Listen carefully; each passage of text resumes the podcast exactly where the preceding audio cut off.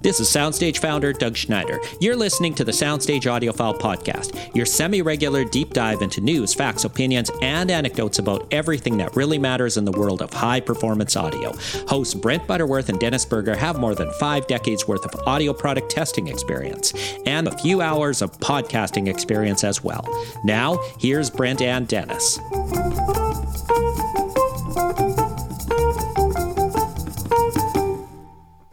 Hello, I'm Brent Butterworth, editor of Soundstage Solo. And I'm Dennis Burger, editor of Soundstage Access. And this is the Soundstage Audiophile podcast.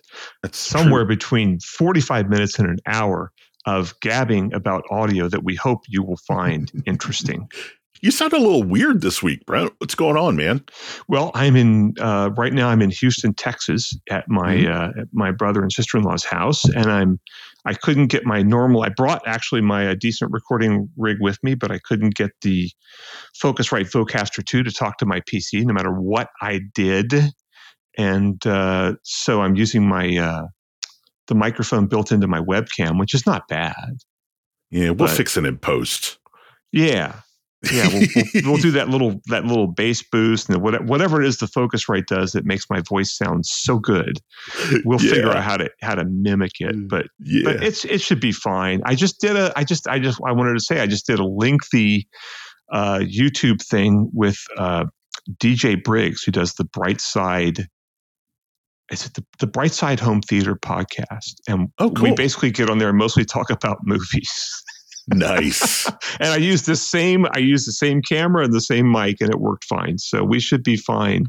Very nice. Well, what are we talking about this week? We're going to start with a segment about uh, uh, I saw an article in the Absolute Sound on their website that's their uh, one of their 2022 Golden Ear Award winners is the Taiko Audio Extreme Music Server.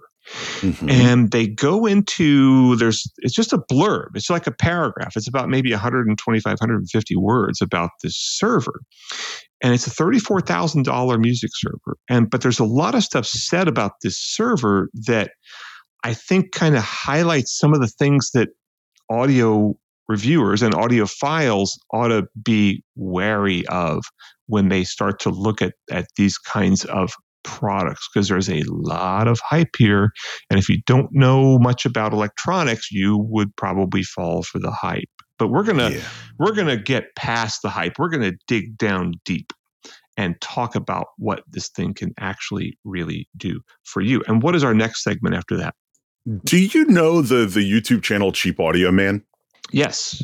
It's a pretty cool channel. I really like it a lot. I like Randy, the guy that runs it. And Mhm. we, he and I st- stomp around in a lot of the same territory. We're looking for high value in audio, but also, you know, high performance. And Yeah. um, he's got a cool new video that I wanted to talk about called Do Power Cables Make a Difference? The results surprised me. Um, he's blind testing the AudioQuest NRG Z3 power cable against the stock power cable. And I thought it was interesting, but I think probably more so than the video, I want to talk about the comments section. Um, Yeah. but but we'll get there. What are, what, what are we going to wrap up with this week?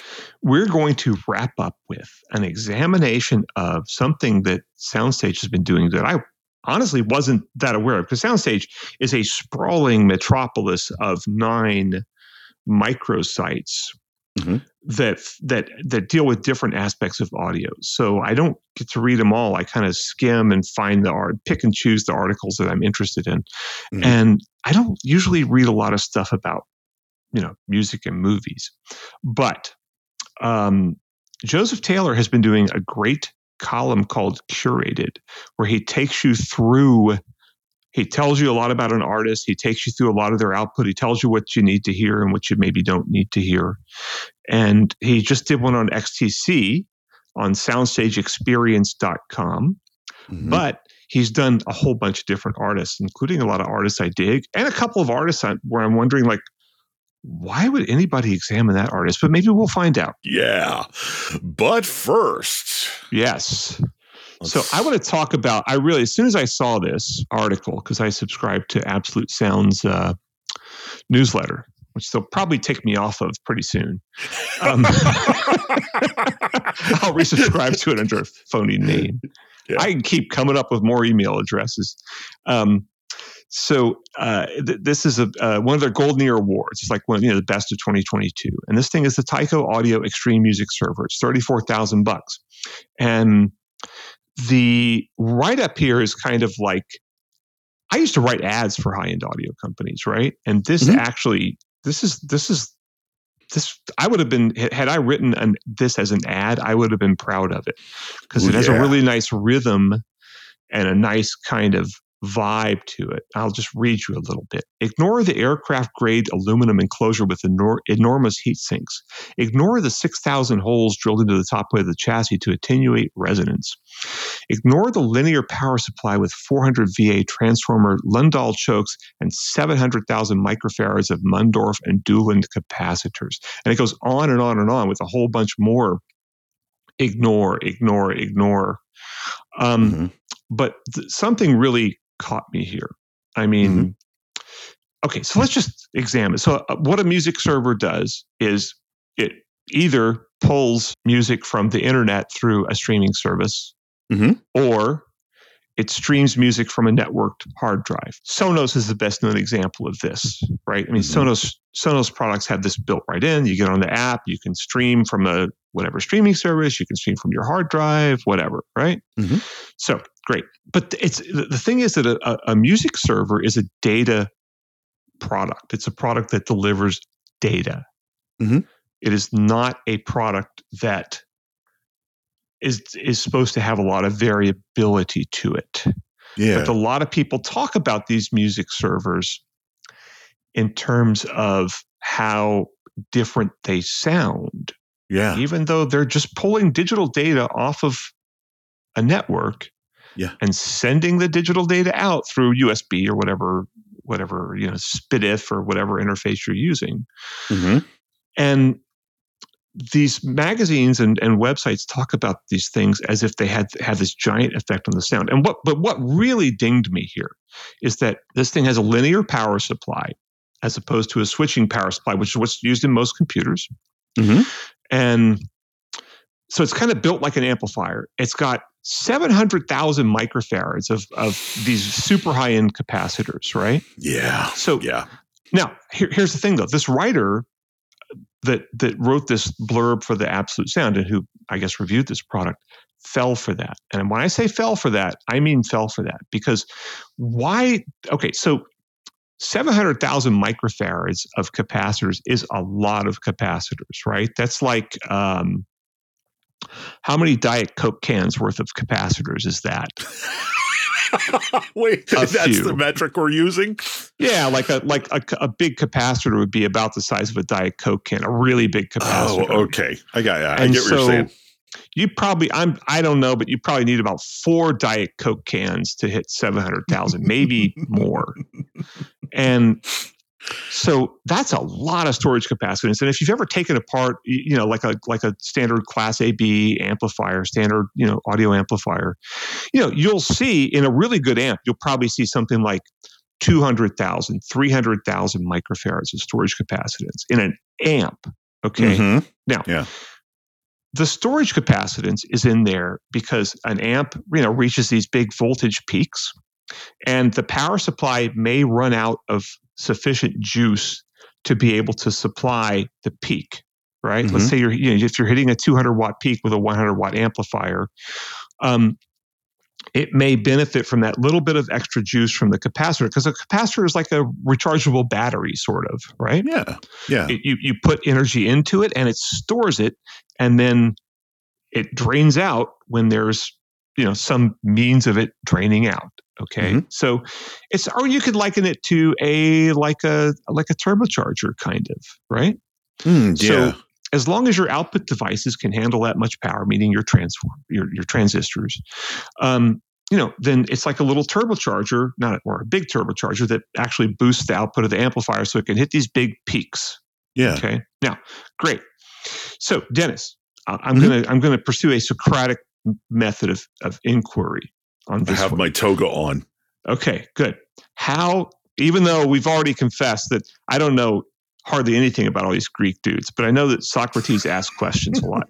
so, um, which means I'll never get a job at the Absolute Sound, but whatever. Yeah. Um, so, um, so how much? What is the voltage swing? You know, the, if you look at the demand on a power supply from an amplifier, you know, between what range of volts is the amplifier's power supply putting out? Roughly with a 100 watt per channel amplifier. What's the max? What's the minimum and the max? Oh, uh, gosh, I don't know. Um, maybe 440, 40 volts? Yeah, so 40, yeah, so 40 volts is somewhere, I, I, I, I could do the math real quick, but yeah, 40 volts is somewhere around the peak output of a 100 watt per channel, well designed amplifier. Okay. And the minimum would be, depending on how the amp's designed, it's going to have a certain amount of bias current and a certain amount of housekeeping current. Um, you're going to probably be talking about, I'd say, you know, a couple of volts of just sort of housekeeping voltage that's that's always running, right? Just to keep the lights on, so to speak. Yeah. So you're going between, you know, a, a, an idle voltage of a couple of couple of volts of pull out of there, Mhm. and then you're going into 40 volts at you know the maximum current and power the amplifier can deliver. So you're taking a big giant that power supply is going from something that a that a battery in your pocket could put out to something that you need a big power supply to do, right? A digital device does not, okay? Yeah. And so basically they're they're loading this thing up with all these storage capacitors Hmm. for what? Well, I have to say this. So a few years ago, the hot surface igniter in my furnace went out, and Mhm. I didn't want to pay the three hundred and fifty dollars that the local furnace repair guy was going to charge. So I ordered one overnight Mhm. for thirteen dollars. Yeah. In the day that it took that hot surface igniter to arrive, I think I really would have liked to have this thing in the room with me because I it would probably be a pretty good little space heater. Like a It's just it's definitely it's it's definitely burning off a lot of power. And let's face it, you know, the, the little the cheap little power supply that came with your laptop would be more than capable of powering this thing. yeah, Okay. but they would It's keep just your feet computer. warm, no doubt. it's just Yeah, it it's, it's not doing anything that a that a, a, a the Sonos what is that thing called the Sonos Connect or whatever or any other or you know a, a John Darko on his podcast was recommend and his website darko.audio um, was recommending this hundred dollar little music server that does all the same stuff this does. It doesn't have as many outputs. It's only got Toslink, but still it's doing the same job. And it's got a little, I assume it's got a little wall wart and it probably just runs off of a five volt USB thing, right? Yeah, So yeah, I really need to buy one of those, but that's a different story. Anyway, so basically, my theory here is, you know, knowing how these things work, which yeah, sadly too many audio reviewers don't understand how the products work. And first time I heard that statement was coming from a very high-end speaker manufacturer I was at dinner with, and he was literally pounding the table, going, Yeah. Audio reviewers don't understand how the products work. And so he was a very outspoken high-end audio or high-end speaker manufacturer, and I'll leave it to people to guess who that was. But yeah.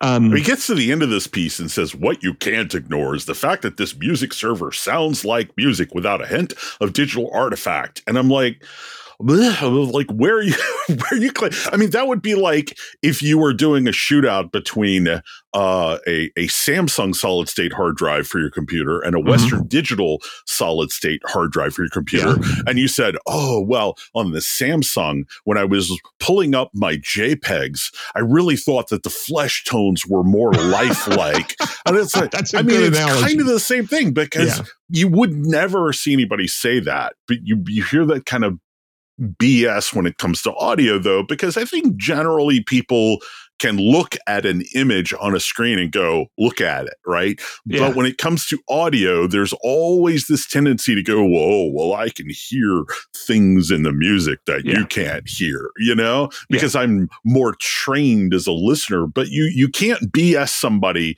when you're showing them a picture, but you could BS somebody when you're Yeah, listening never, to audio. And I've Yeah. never understood that, man. I mean, even when I used to review Laserdisc players, and if there was a problem with a Laserdisc player, I could call the manufacturer in and say, "Look," and they'd be like, "Yep."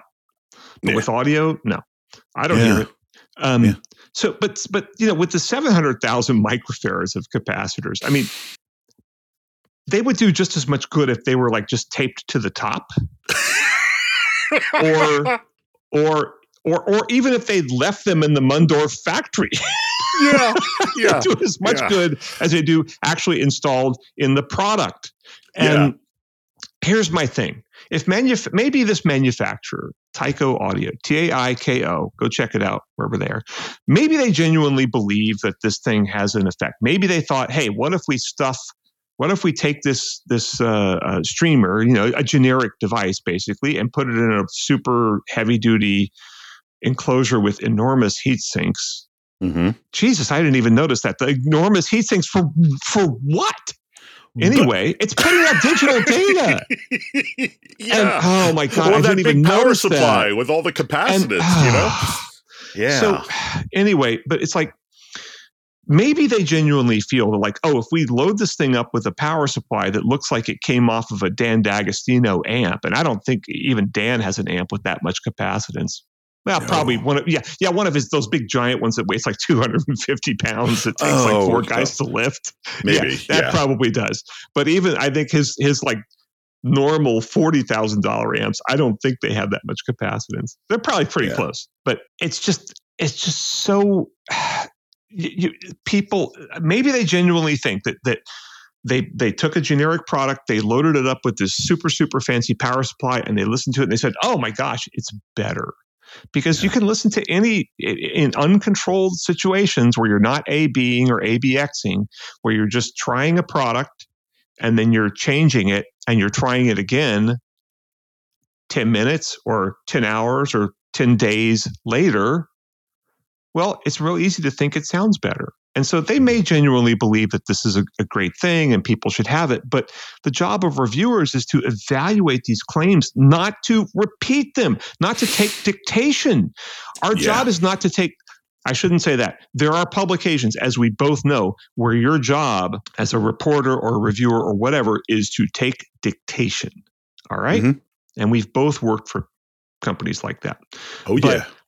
When you're actually reviewing products, especially something that's $34,000, you should, I, I think you should not take dictation. You should understand how the products work. And, you know, you can just read books, you know, read, uh, uh, um, you know, Horowitz and Hill, The Art of Electronics. It's, it's probably the best electronics textbooks textbook, and it's really well written. Mm. And you know, read I that. read read, that one. Uh, oh, it's it's. I mean, it's a mile thick and it costs like a hundred bucks, but it's worth it. Hmm, And okay. you know, but there's a lot of books. You know, Douglas Self, uh, a pretty famous amp designer who worked mostly in the pro field, has written several books on circuit design, all Mm-hmm. of which are worth reading. Um, You know, there's a bunch of books you can buy, and and and you can learn how this stuff actually works, and Yeah. then you don't start to say, oh, well, something has, you know, somebody, some guy loaded up his his generic server with seven hundred thousand microfarads of, of storage capacitors, so therefore it's better. You would know, like you, you'd ask the manufacturer, like, well, why'd you do that? And then the manufacturer gave you some BS rambling answer. Then you could go, like, yeah, maybe I'll not. Maybe maybe this is not worthy of. Maybe this is not something I should tell my readers they should buy. Yeah. Well, look, I mean, I think we can safely ignore the thing that he says we can't ignore. yeah, Um, pretty much. but if we get back to the beginning, he says ignore the aircraft grade aluminum enclosure, ignore the enormous heat sinks, ign- ignore the 6,000 holes drilled into the top, Yeah. ignore the linear power supply. Well, the thing is, if you ignore all of that, there's no way this thing costs $34,000, right? Well, that's true. like, like it the costs things that hundred he's saying, the thing that's, that he's saying you should ignore are the things you can't ignore. And the things Right. that he's saying you can't ignore, yeah, you probably just ignore. So, Yeah, and I got to say, we here at the Soundstage Audiophile Podcast do not object to loading down some component with a giant aluminum chassis that costs five or no. ten thousand bucks to manufacture, or or having something that looks super cool, or love jewelry, man. Love audio you know, jewelry. or, or or overbuilding your stuff, man. I mean, Mhm. there's that's fine. I'm going to spend dough on a on an inch thick milled aluminum faceplate before I would spend the same amount of money on a watch any day of the week. What I'm not going to do out, is claim man. that it that, sounds different. Yeah, we, we don't care. But to sit here and say, and say, without any kind of control testing, to, to say how great this thing is because they loaded it up with all this stuff and then mm-hmm. to say how you know it sounds so much better when you didn't do any control testing mm-hmm. um, is just a bunch of baloney and and that's I, I think part of our mission here on the soundstage audiophile podcast is to cut through the baloney yeah well, I think we need to take a hmm. break real quick and listen to some music because you need to get your blood pressure down a little bit. Yeah. Just a little bit. so let's take a break. Uh, let's get some water, maybe powder our noses. Cool. And uh, we'll come back and talk about the cheap audio man. Excellent.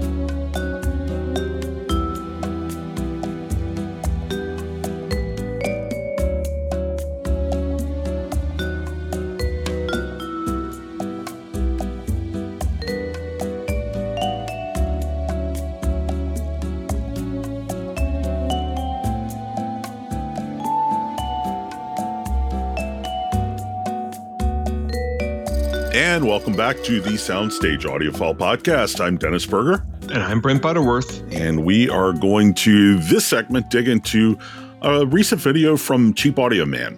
Uh, so, this is an interesting one. He did something that, I don't know, you don't see a lot of on YouTube. You don't see a lot of in a lot of publications, but yeah. he basically did sort of an A B test where he tried his best to set up two identical rigs with an A B switcher. And mm-hmm. the premise here that he was that he was trying to test was you know could he hear the difference between a bog standard stock power cable that came with an audio component and an upgraded cable the audioquest nrg-z3 which is i think that's about a $250 power cable yeah. so it's not it's not getting into super crazy territory. I mean, I, I don't know if a lot of people, you know, we have a lot of normies that listen to this podcast. Interestingly enough, people who aren't audiophiles. For any of you out there who aren't aware, there are power cords that go up to like nine, ten thousand dollars. Yeah. Um. So this one is not super super crazy, which may be a weird thing to say but it's a $250 power cord. And, and Randy um, did this test where he set up, you know, tried his best to do two identical rigs, one of them mm-hmm. with the amplifier powered by the cable it came with, the other powered by this AudioQuest cable. And he gave us sort of listening impressions in real time, and he would switch back and forth between A and B. A, I'm hearing this. B, I'm hearing this. And then at the end, he revealed which rig was powered by the regular power cable, which one was powered by the AudioQuest. Mm-hmm. Did you did you watch this one? I sent you a link. I did watch um, it. Yeah, it was good. Cool. Yeah. Do we want to spoil the ending? um, I don't know. Let's That's just say question. this. Let's yeah. just say this. Let's not spoil. Heard, let's let's give people a reason to go to his his uh, YouTube channel and check it out and they should because Randy does some really cool stuff. Yeah. I think um, he operates in the territory that I do, where he's like, you don't have to spend a lot of money to get some really great crap. So, um, yeah, let's just say he heard significant differences, significant to him differences mm-hmm. between mm-hmm. the two, and then at the end he reveals, okay, I think this one is the AudioQuest. Which one is it actually? Yeah. But the reason I wanted to bring it up is you know, we we uh, we have a mantra: don't read the comments. Right? I think you violate that quite a bit. You actually Often. like comment section. I love to go into the comments section. Most people say don't read the comments, but I read the comments here. I thought the, the comments section for this one was really cool because there was not a lot of sort of territorial peeing. Right. There was a lot of people saying hey, here's how I think you could improve your methodology on this. Like, thanks for doing the test, but I think you should have listened to both of the amps with the stock power cord to see if you could hear a difference between them because maybe there is some production variances between them. Or, you know, here you should have done this, you should have done that. And it was not it was not the sort of typical comment section vibe. It was people genuinely trying to help Randy improve his craft and Yeah. have better methodology with this sort of thing. And a lot of people were just saying, well, you can't do an A B test with one person. Sorry. you know, but a lot of people were saying, well, if you're going to try, here's what you could do better. And I thought that was really, really interesting. So, in violation of my rule, in support of yours, I would tell people read the comments on this because it's a really good comment section. Yeah, I'm. I'm. I, I have so much to say about this. Um, Start saying it. all right, number one, yeah, people like like this try to do some kind of a methodology, right? Mhm. And they are always uh, not so much in this case, but in so many cases they are attacked. Their methodology is criticized. Whereas Mhm. clowns who sit around in their underwear comparing two tube amps without even matching the level and you know basically having no control and you know and doing a cited test and everything no one questions their methodology Mhm. Yeah. because i mean they have no methodology right, Right, but no one questions them that's somehow those results are always valid but the results of blind testing are always invalid Yeah. because blind Yeah. testing tends to find no differences Yeah. um, I want to I want to talk a little bit about the amp thing too because it kind of ties into what we were talking about before. And I think that so he used two Sabaj what were they? Uh, A20A. A20A amplifiers, which is like a they're like $199 a piece and they're Oh, class cool. D amp. And so he's using a $250 power cord with a $199 amp. That's um, Yeah. interesting. Yeah. So, um, but that's fun. But uh, Yeah. you know, we, we we I think we have to revisit the fact that if you go look at the AES E, the Audio Engineering Society E library, Mhm. which anybody can access and at least read the the summaries of of all these papers, then you gotta you gotta be an AES member to download them, or you pay like thirty three bucks a paper. Although many of them are available for free. Um, if you go looking, which I have multiple times to try to find evidence of people being able to tell amps apart under any circumstances in controlled testing, it is very few and far between. Mhm. Um, and we should say there's there's the assumption that the amplifier is sufficient to drive Right. the load that you're, you know, let's yeah, I mean, let's just get tell? that. Look, yeah. if you if you got a two watt amp and a hundred watt amp, and you're cranking them, yeah, you'll be able. I hope you'll be able to tell the difference. But anyway, so always assuming that the amps are running within their their design parameters. So Right, and- and yeah, I mean, if you've got an- if you've-. Right. If you've got an if you've got an amp that is not stable below four ohms for whatever reason, like with certain speakers, you're gonna hear that. Sure, of right? course, So of course, yeah. Now, yeah. But if you look at these two amps, you if you look at you know two of these amps, which are the same, and these amps are are not you know hand built or anything. These are stamped out. These are all you know built with very little human intervention. You know, all the boards are loaded in a machine and soldered in a machine, and all the parts are on a board. And Hmm. there are a few passive components in there that could be different. If you look at things like capacitors, right? Well, the tolerance on capacitors can easily be 10%, sometimes not even that good. Yeah. Um, however, you know, the passive components that are in a Class D amp like this are mainly the the ones on the filter because you know Class D amps operate at you know typically about 250 kilohertz, but then they run it through a filter that basically kills off all the radio frequency and just leaves the audio. Mhm. And but that filter is usually like a like a, a, a second order filter with a capacitor and a choke, and it's operating at such high frequencies, you know, way above human hearing, that even some mild and and they're not very large values. You know, the larger the value of the capacitor, the more uh, uh, uh, you know, the wider tolerance you're likely to have. Right. Um, not always, but that's just the trend. Um, you know, these are relatively small components because they're filtering out radio frequencies. And so there's not that much variation in them, and there's certainly no audible variation in them. So, as opposed to, let's say, an old Fender Twin Reverb tube guitar amp, right? Mm-hmm. Well, that, that had a lot of big capacitors in it. And you know, so the variance was pretty wide. They had tone controls that you couldn't switch out of the circuit, and all those tone controls relied on capacitors, right? Yeah, so, yeah. Uh, and, and, and so, anybody so who's ever have, you can yeah, have anybody who's ever variation. played guitar knows what those potentiometers, you know, they're and like. The, the, so, the potentiometers yeah. in there were pretty crude, and and it's tubes. All right, so Yeah. could you have two Fender Twin reverbs off the same production line that sounded different? Absolutely. I don't know about today because manufacturing tolerances are much, much tighter than they used to be. But, you know, certainly like the old Silverface I owned that was built in 1968 or something like that would have certainly, you know, two of those, yeah, you could have significant variations. And, but in amps like these that are, that are stamped out with very little human, you know, probably people install the circuit boards and hook up all the wires inside and kabam, you're done. Oh yeah, Um, I'm looking. This is an Infineon integrated circuit, class two Yeah, circuit. Yeah, yeah, so, so there's there's not that much to do. So it's got that circuit. I assume it's probably got some kind of an input stage, which is op amp based.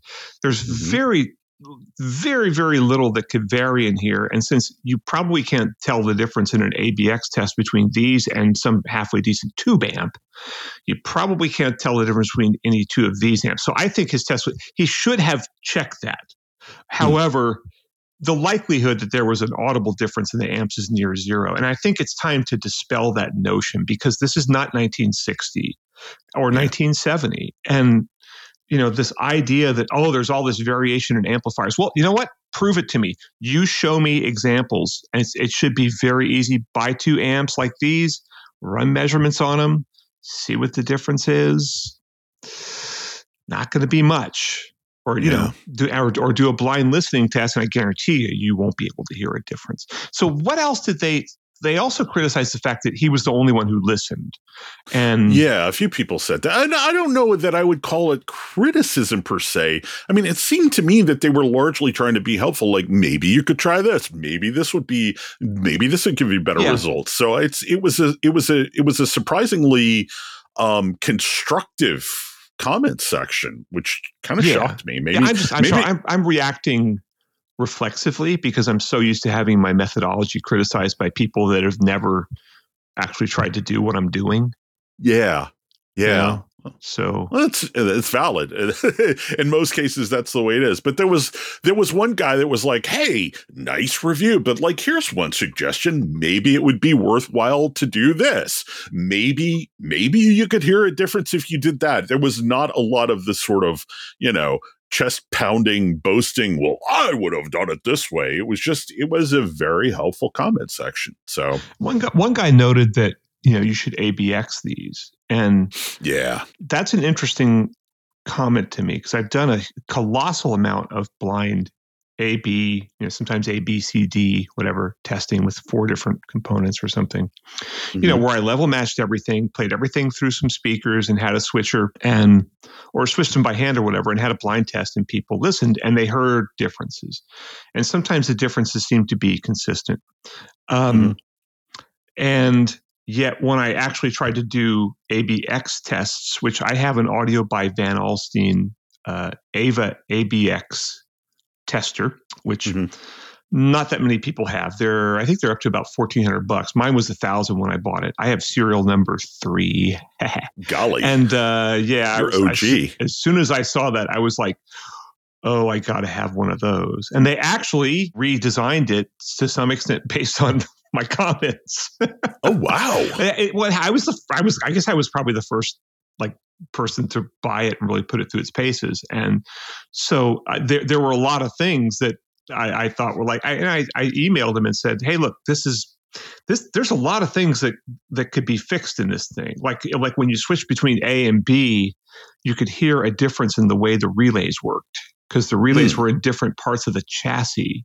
So the little Oh. ding sound that you got from the relay. So the guy put some damping in there, and he redid some of the the way it switched. So you couldn't even really do a full ABX test when I first got it, but they changed it. And I was like, hey, look, I can easily fix all this stuff by just making my own control app for this thing because it runs off RF. You know. Yeah. normal Yeah. remote control.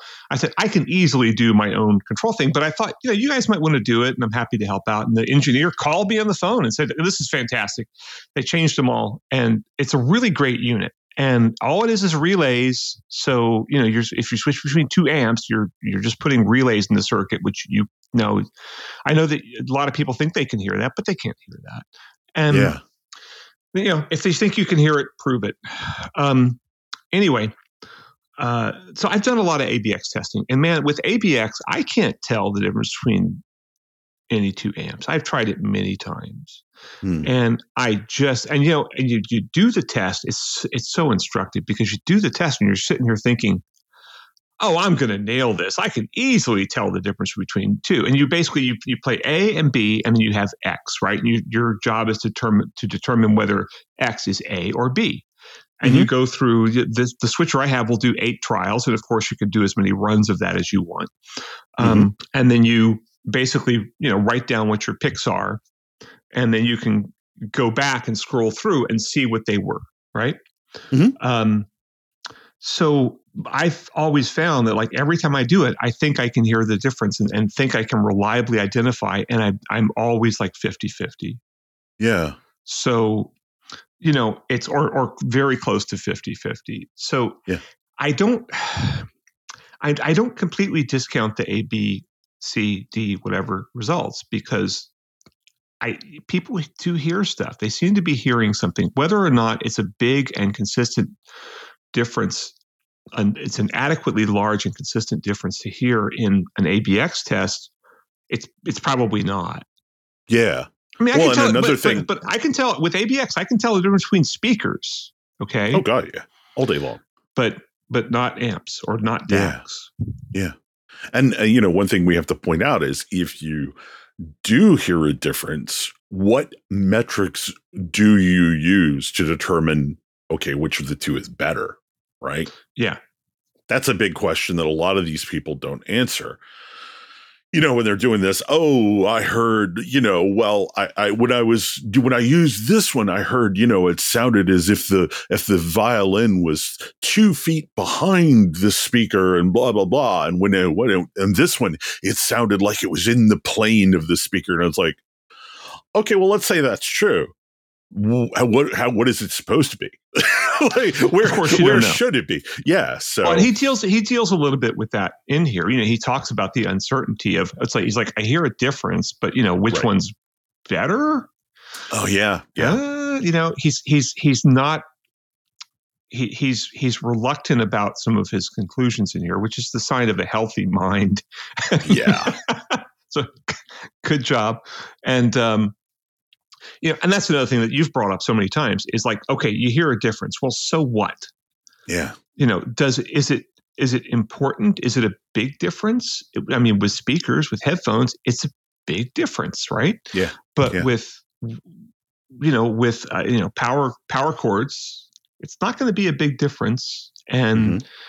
you know is it really important? Is it important enough to spend an extra 20 bucks on a power cord? Well how about an extra 200 how about an extra Yeah. 2000 and how do you determine what is an important musical difference? And this is this is why making my own you know finally making a serious effort at doing an album really changed my attitudes about so much of this stuff because i started to realize like so many of the decisions that are made in the studio are you, you, you turn one knob a couple clicks one way you turn it the a couple clicks the other way you're kind of like yeah sounds pretty good or you you're Yeah. adjusting a compressor or something and you know you, you hear a difference but you're like well yeah i guess that i guess it's better that way all right let's Yeah. move on And yeah there, there, there, there's these little tiny, teeny differences. I mean, the hi fi industry sells you on the idea that these differences are critical to your appreciation of the music.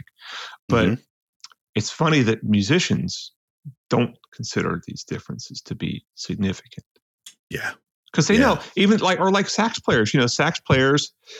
You know, th- they, they use reeds, which are made of cane in most cases, mm-hmm.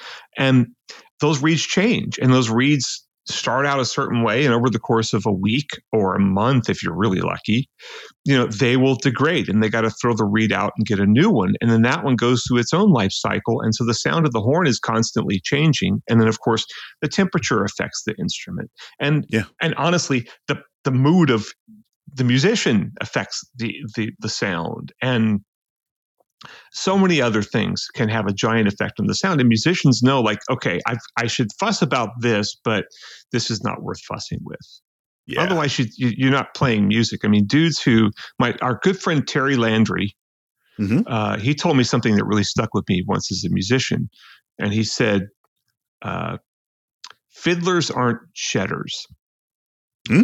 fiddlers aren't shedders. And what he means by that is people that are constantly fiddling around with their gear are not wood shedding. And wood shedding is, you know, slang for intense oh, practice sessions. Yeah, so he's basically yeah. saying if you're spending all your time fiddling around with your gear and not practicing, your result will not be good. It's more nice. important to folk. I mean, yes, everybody fiddles with their. I shouldn't say everybody. I've met musicians who just like get everything going and just really don't seem to care. but yeah.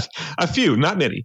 Um, but you know, most of them uh, horn players are always you know struggling to get a better sound, but they don't sit there. A decent horn player is not going to sit there for hours upon hours fussing with his reed or his his ligature or something like that. I mean, they'll try different stuff, and they're always trying new stuff. And anyway, so I just think yeah. so many of these differences that people find with power cords and stuff are insignificant, and they don't know what which one's better. But the hi-fi industry, the high-end hi-fi industry, creates this idea that oh, every little difference is is important, and yeah. that's just not true. I think yeah, a lot of them are arbitrary. You know, they are. Goes back to that book that you got me to read about status. You know, where he's talking about arbitrary choices. A lot of this stuff is, you know, and by arbitrary I mean it's like uh, it doesn't really matter which one you choose. They may be different, but are they? Uh, does one have more legitimate value than the other? And so, yeah, yeah. And they've created this impression of like you. They, they've they've created an environment where people are scared to say they can't hear a difference, or scared mm-hmm. to say, especially scared to say that they hear a difference, but it's not significant. How often do you see that in audio reviews? Yeah, it's like, yeah, I heard a difference, but it wasn't significant. You almost yeah. never see that. People are scared to say that. Yeah. And absolutely. they shouldn't be. People should have the courage to say, hey, you know what? Here's a difference. I don't care about it. I think that a lot of manufacturers sort of create this. Like the reviewer should be able to say, hey, Mr. Manufacturer or Mrs. Manufacturer, this is all you got. This is like the big difference. It's worth paying a hundred or a thousand or ten thousand bucks for this little mm-hmm. teeny tiny difference you're talking about and the manufacturer will say oh well we consider it to be musically significant and blah blah blah and we have yeah. to be able to and you know what does that manufacturer really know about music yeah. some of them know some mm-hmm. of them understand music production but i would say the vast majority of them don't there aren't too many of those dudes that i call for to, to play on a gig with me and you know very very few good point and and and you know, so it's I I really don't think that they a lot of them really if they think these little teeny tiny barely perceptible or or imperceptible differences in controlled testing are important i think they don't understand music very well i'm just yeah. going to say it sorry yeah. manufacturers yeah prove me I have wrong. to say I have to say something, man. We've been at this podcast together for about 10 months and you have mm-hmm. gotten really, really good at segues. So you have perfectly sort of set up and our, our next topic, I think, and talking about, you know, how, how much of our industry, unfortunately, is not about the music. So why don't we take a break and, uh, and come back and talk about some important writing about music? Indeed.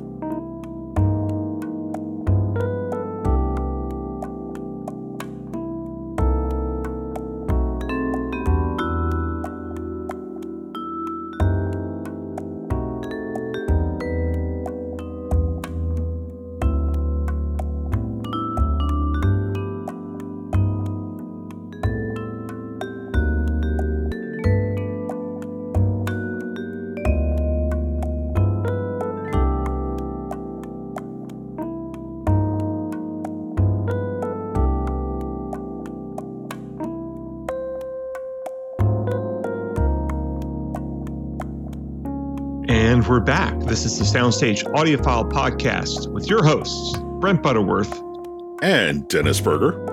And we are here in our last segment to talk about a column that's being done on soundstagexperience.com.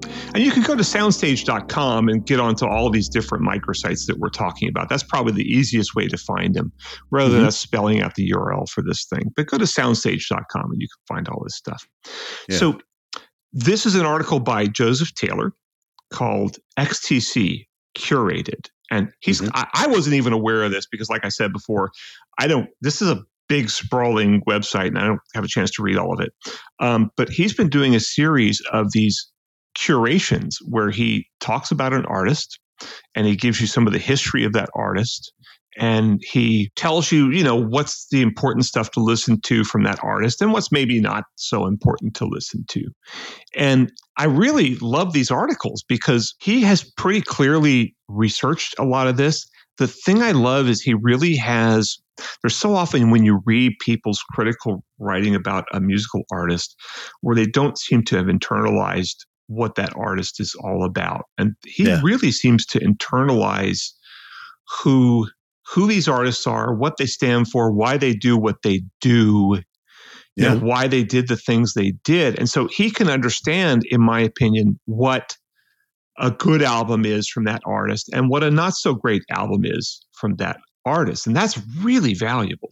When I fell in love with this series is when, well, actually, when it came to my attention, is when back gosh, earlier this year. I'm not sure when it was. I don't remember. But he did a Delaney and Bonnie curated, and Delaney and Bonnie and Friends has always been one of my favorite bands. And so it was like, wait a minute, like somebody's writing about Delaney and Bonnie. That's actually kind of how I got to know Joseph, right? And mm-hmm. um, so it was just a really, really great sort of tour of their relationship and their output and putting their output in the context of the history and like, if you had put that article, Delaney and Bonnie curated up on Amazon and sold it for 99 cents, I would say it was the, the like totally worth it and probably the best book ever written on Delaney and Bonnie.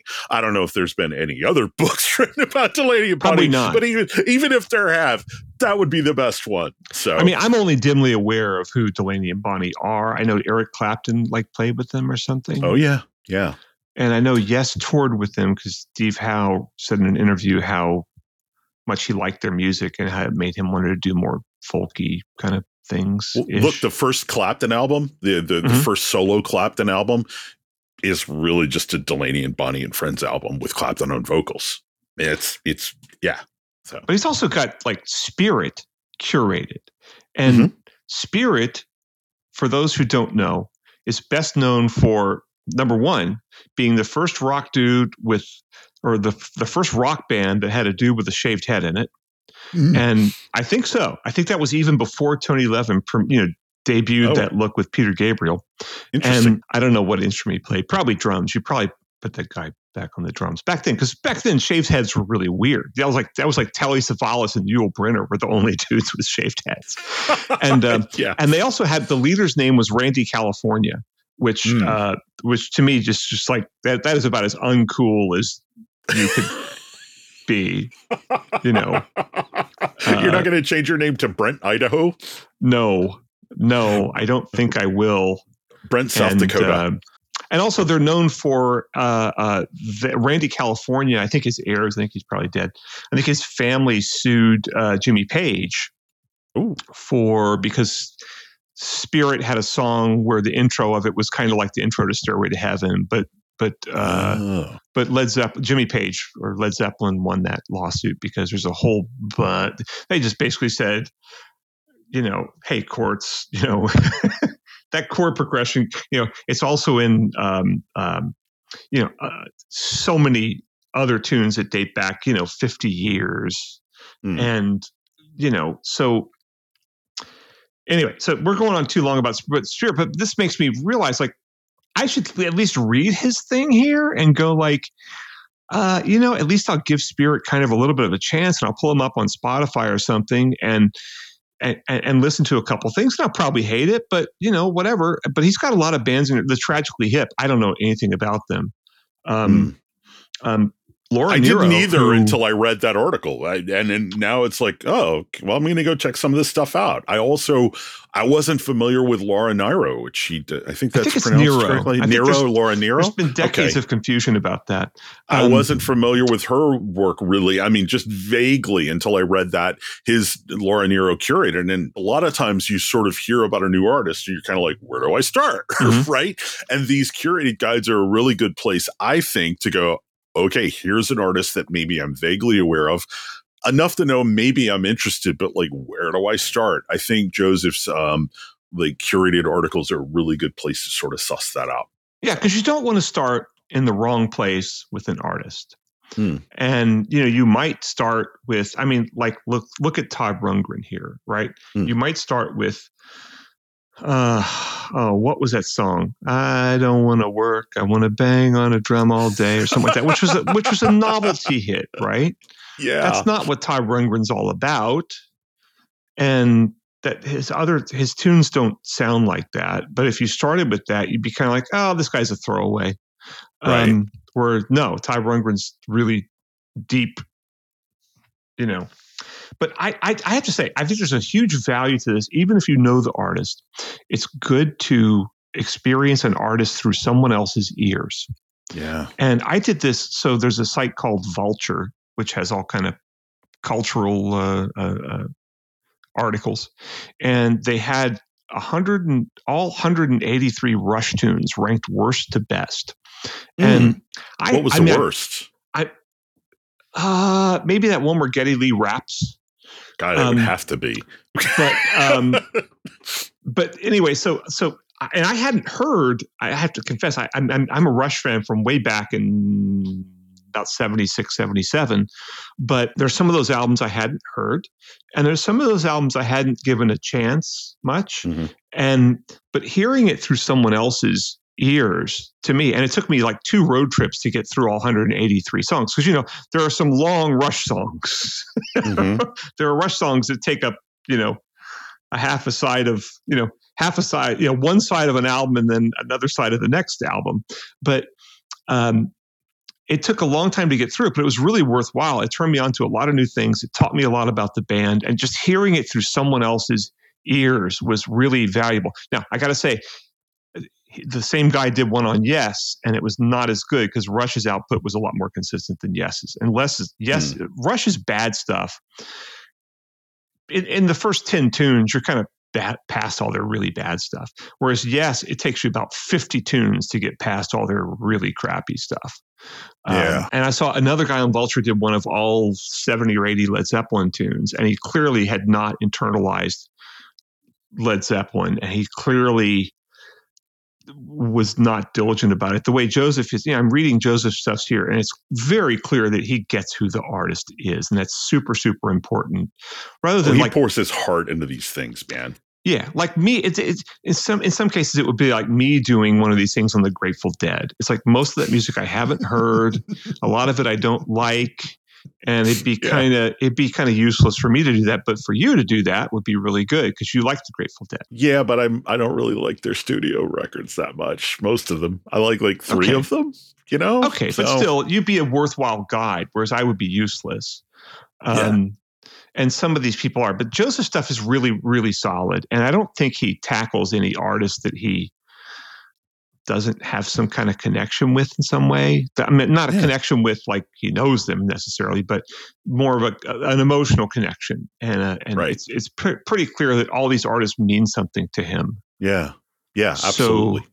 you know that's really cool and i would encourage people to go check this out and i'm certainly going to check it out because now i'm looking at like stevie wonder it's like oh man somebody really needs to do like a stevie yeah well i'll read what he says because i've listened to a lot of stevie wonder over the years and i've been an admirer of his for a long long time that was actually the first uh, the, the first concert I saw was Elvis at the Houston Livestock and Rodeo Show in 67 or 68.